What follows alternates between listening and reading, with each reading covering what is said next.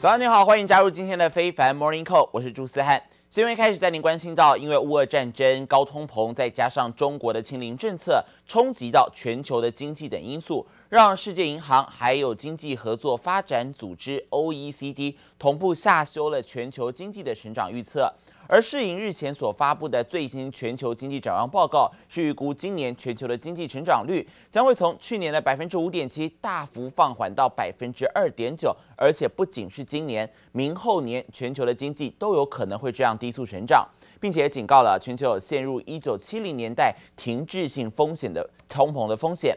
而继适应之后呢，OECD 在昨天也调降了全球经济成长展望，预期今年全球成长率百分之三，远不及去年十二月更新报告所预估的百分之四点五，并认为乌俄战争将会拖长，将会导致富国通膨率几乎倍增，也造成穷国粮食短缺的威胁。不过，OECD 和世银看法有所出入的是，即便全球经济扩张动能减弱，而且通膨飙升，但是呢，如果要上演停滞性通膨风险，仍然是有限的。但是另一头来看到是美国半导体大厂 Intel 最新说法是和台积电唱反调吗？昨天股东会上，台积电表示啊，大环境不直接影响半导体业，但是隔不到二十四小时，Intel 却释出了半导体获利警报。他们认为，消费者跟宏观经济不确定性会导致需求疲软，损害到公司的业绩，而且影响到整个半导体产业。此话一出，吓坏了晶片股的表现啊！台积电 ADR 也从早盘的开高，盘中翻黑，幸好最后仅小跌百分之零点三九，反而是 Intel 跌幅超过百分之五。而另外，在经济数据上，就如同刚才所说的，OECD 他们下修了今年的预测经济成长率，来到了百分之三，远低于先前的百分之四点五，也把通膨率调高了一倍。相关消息都使得十年期美债殖利率突破百分之三大关，只有能源股一枝独秀，还有像是阿里巴巴等中概股群起大涨。四大指数可以看到最后集体收黑。道琼呢下跌又超过了两百六十点，最后是跌幅百分之零点八一，下跌两百六十九点，收在三万两千九百一十点。标普指数跌幅超过百分之一，跌了四十四点，收在四千一百一十五点。科技股的部分，纳斯达克指数跌幅百分之零点七三，下跌了八十八点，最后收在一万两千零八十六点。晶片股的部分，由于 Intel 的大跌，最后可以看到跌幅百分之二点三九，下跌了七十三点，最后收在三千零一十九点。Energy has had a different experience almost every single day this year. You look at some of the larger producers and oil prices today up over 2%, and the realization that these high oil prices, even if they come off of the kind of 120 level they're sitting at now, it's very clear that markets are having to price in an entrenched higher oil price. I think the inflation story stays in the news as long as energy prices are this high. 国际原油价格在今天升破了每桶一百二十二美元，接近三个月的高点。能源股一枝独秀，但这也代表高通膨的阴影还没有散退。而是瑞士信贷也发出了财测示警，指出各国的货币政策政策收紧，还有乌俄战争将会导致第二季继续亏损。同时，Intel 也发布了半导体需求警报，看淡本季的前景，冲击到晶片股表现。而另外，美国证券交易委员会宣布将会推出超过十五年来的首次重大改革计划，要求券商等机构提供对散户投资人更加透明与公平的交易环境。这导致散户热门券商罗宾汉等个股闻讯股价往下走。Intel 高层最新看淡本季的前景，这引起了华尔街分析师纷纷大砍 Intel 的股价目标价，并且下调了猜测。Intel 股价在八号受到影响，跌了将近百分之五点三。A couple of weeks ago, when I was buying Nvidia, I actually was considering, you know what, I'm going to get out of Intel once and for all, and I'm going to jump over to Nvidia. Instead, I bought Nvidia. I actually still hung on to Intel. A mistake on my part, and it's been a consistent mistake on my part. The one thing that I have working in my favor, Scott, is I've been collecting a dividend. I've owned this stock for about five or six years. I've been collecting a dividend and selling calls against it. So that has worked in my favor because the stock has kind of gone nowhere. It's one of those where I've held onto it, held onto it too long. Intel 财务长辛瑟他在美国银行的一场会议上看淡本季的前景，尤其是个人电脑 PC 销售的风险。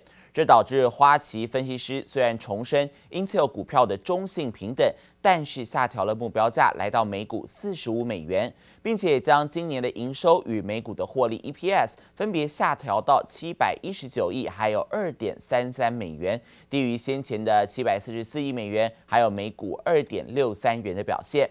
个人大胆预测，Intel 的股价熊市可能会比预期来得更早。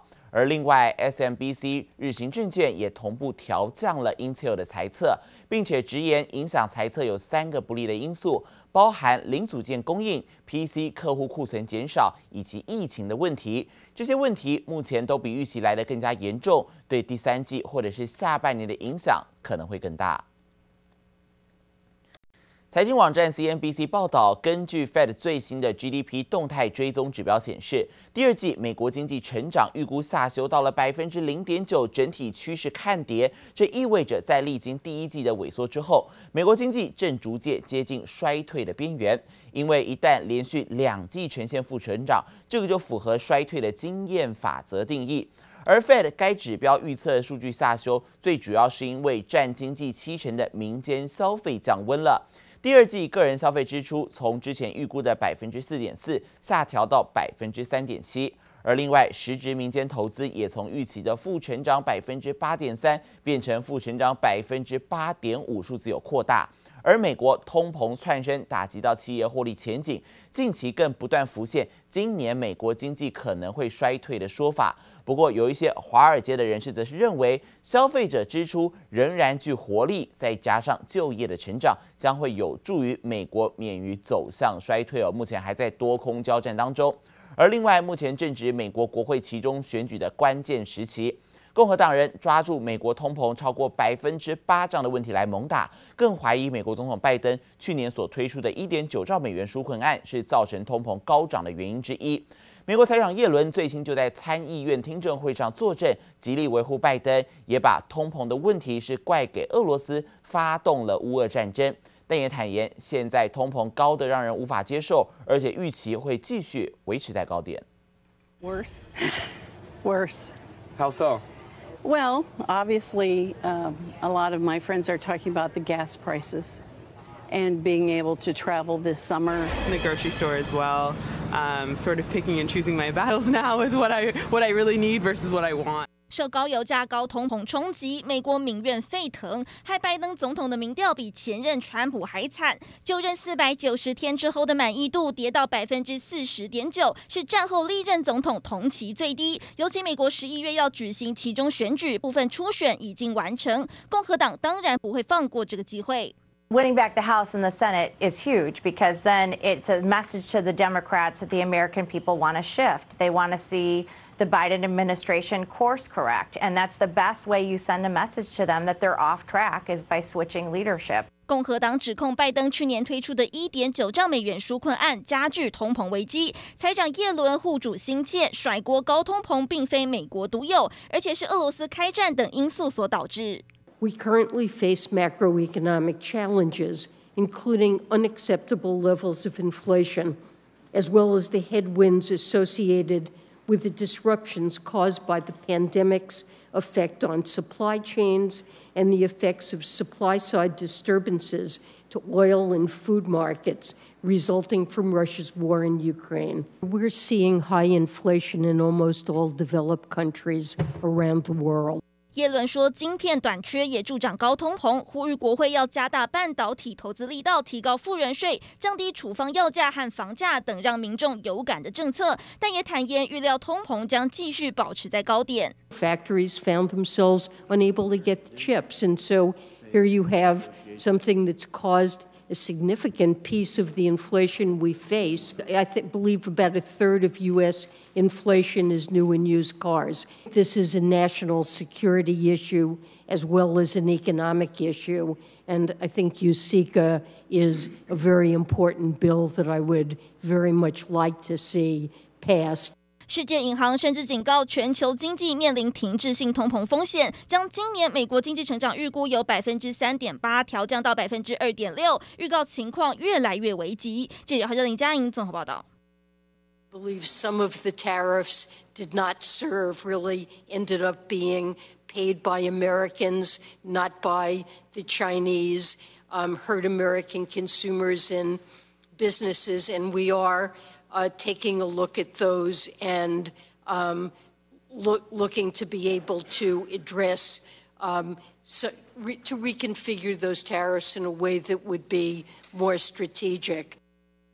耶伦他在国会听证会上是指出，现场呢部分的关税正在伤害到美国的消费者还有企业，而这也是导致物价高涨的原因之一。 也透露，拜登团队正在研拟该如何来调整川普政府对中国价值约三千亿美元商品的加重课税。但至于何时会调整，耶伦没有精确的时间表，仅说大约在未来几个礼拜之内。不过，美国贸易代表戴琪先前公开表明，保留加征关税是和中国谈判的好筹码，显示白宫内部确实有意见的分歧。而另外，路透社最新报道，中国对墨西哥以外的拉丁美洲国家贸易额，二零一八年就首度超过了美国，显示拜登就任之后，中国领先差距去年进一步扩大，凸显华府所处的不利境地。抗通膨已经成为全球各国央行共同的难题，市场都在关注美国联准会预计下周开会之后要来宣布升息两码。而在这个决议出炉之前，不少国家央行已经相继采取了行动。光是这两天，就有澳洲还有印度央行都相继宣布升息，而且都是一次升息两码。像街头小贩买东西都能感觉到手上的钞票越来越薄，这俨然已经成为全球性的现象。Grocery से लेकर और गैस तक की कीमतें काफ़ी बढ़ गई हैं, लेकिन हम कोशिश करते हैं कि अपनी खर्चों को सोच समझ के करें。 印度央行将通膨目标定在百分之二到百分之六的区间，但印度四月 CPI 年增百分之七点七九，不但超标，还创下八年来最快增速。印度央行周三宣布升息两码。Reserve Bank of India has once again raised the primary lending rate, and this time by 50 basis points, as inflation continues to remain above its comfort level. Now, the new lending rate from Reserve Bank to other public and private banks has now been increased to 4.9%.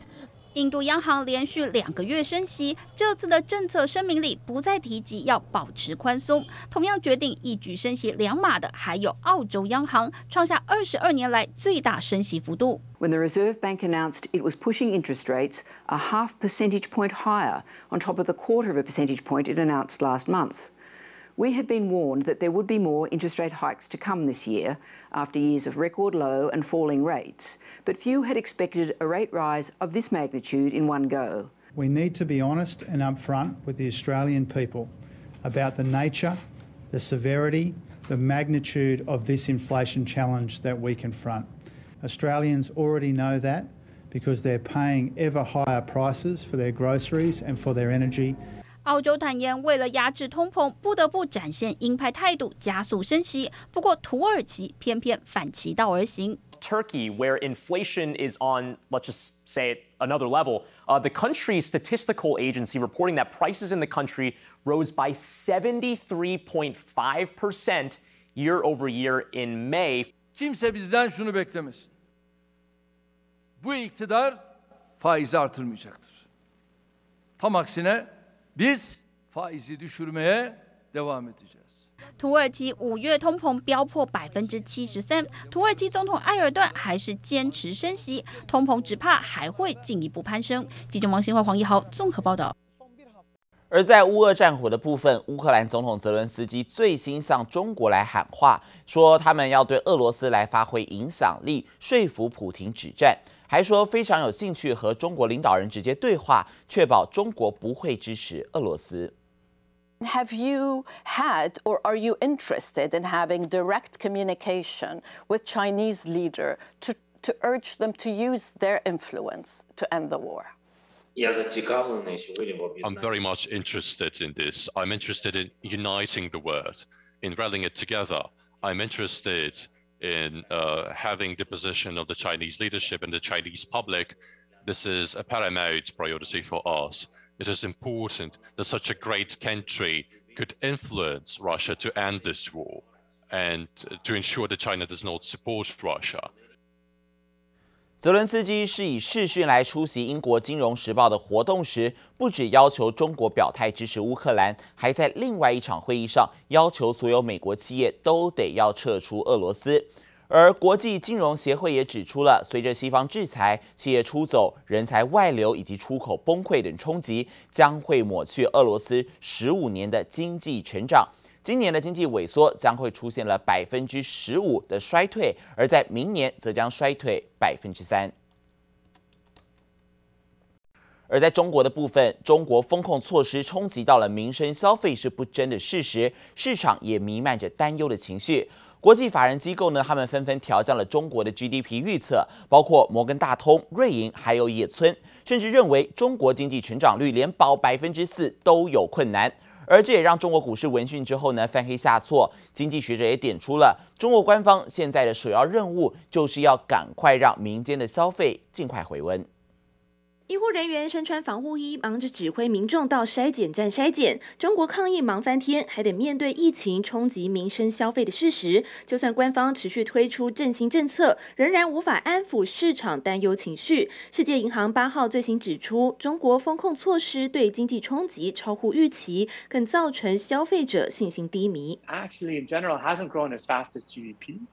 And what we see is that China's consumption share of GDP is very low by international standards. So over the medium term, a key challenge is to boost consumption, and that actually would be a good thing. 世银对大陆经济成长忧心忡忡，大幅下修了中国 GDP 预测，从百分之五点一来到百分之四点三。国际投行对中国的经济前景也都抱持悲观态度。高盛与摩根大通分别将中国 GDP 预测下修至百分之四与百分之三点七。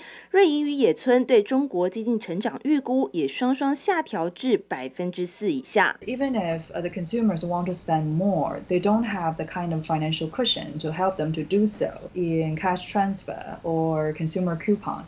And that means once we are more or less back to the normal schedule of production, consumers will be still hesitant to spend. 机构法人对中国经济前景失去信心，市场悲观情绪也反映在股市上。上证指数与深圳成指闻讯后双双翻黑，午盘后跌幅才稍见收敛，尾盘又拉高收红。相较之下，香港恒生指数在科技股的带动下一路开高走高，中场大涨四百八十三点，收在两万两千零一十四点。哔哩哔哩大涨近百分之二十，阿里巴巴也出现百分之十以上的涨幅。美团与腾讯中场也上涨百分之四到百分之六，外资汇丰更看好港股后市，预料年底有机会站上两万五千四百一十点，前提是美国通膨见顶回落，联准会也不再维持鹰派的升息步调。记者周田丽、詹明化综合报道。中国的科技股出现了反弹，而在中国智慧手机厂商的部分，现在呢也掀起了抢人大战，要来抢市场、抢商机。这些厂商呢是以高出原公司四倍以上的薪水来挖角南韩三星电子还有 LG 的手机工程师。不过专家就警告了，南韩工程师要考虑到被利用完之后，恐怕会遭到中国企业抛弃的下场。The crucial semiconductors contain thousands or even millions of transistors and their connections, requiring designers to finish a mountain of work, and that means the demand for designers and engineers greatly exceeds the supply.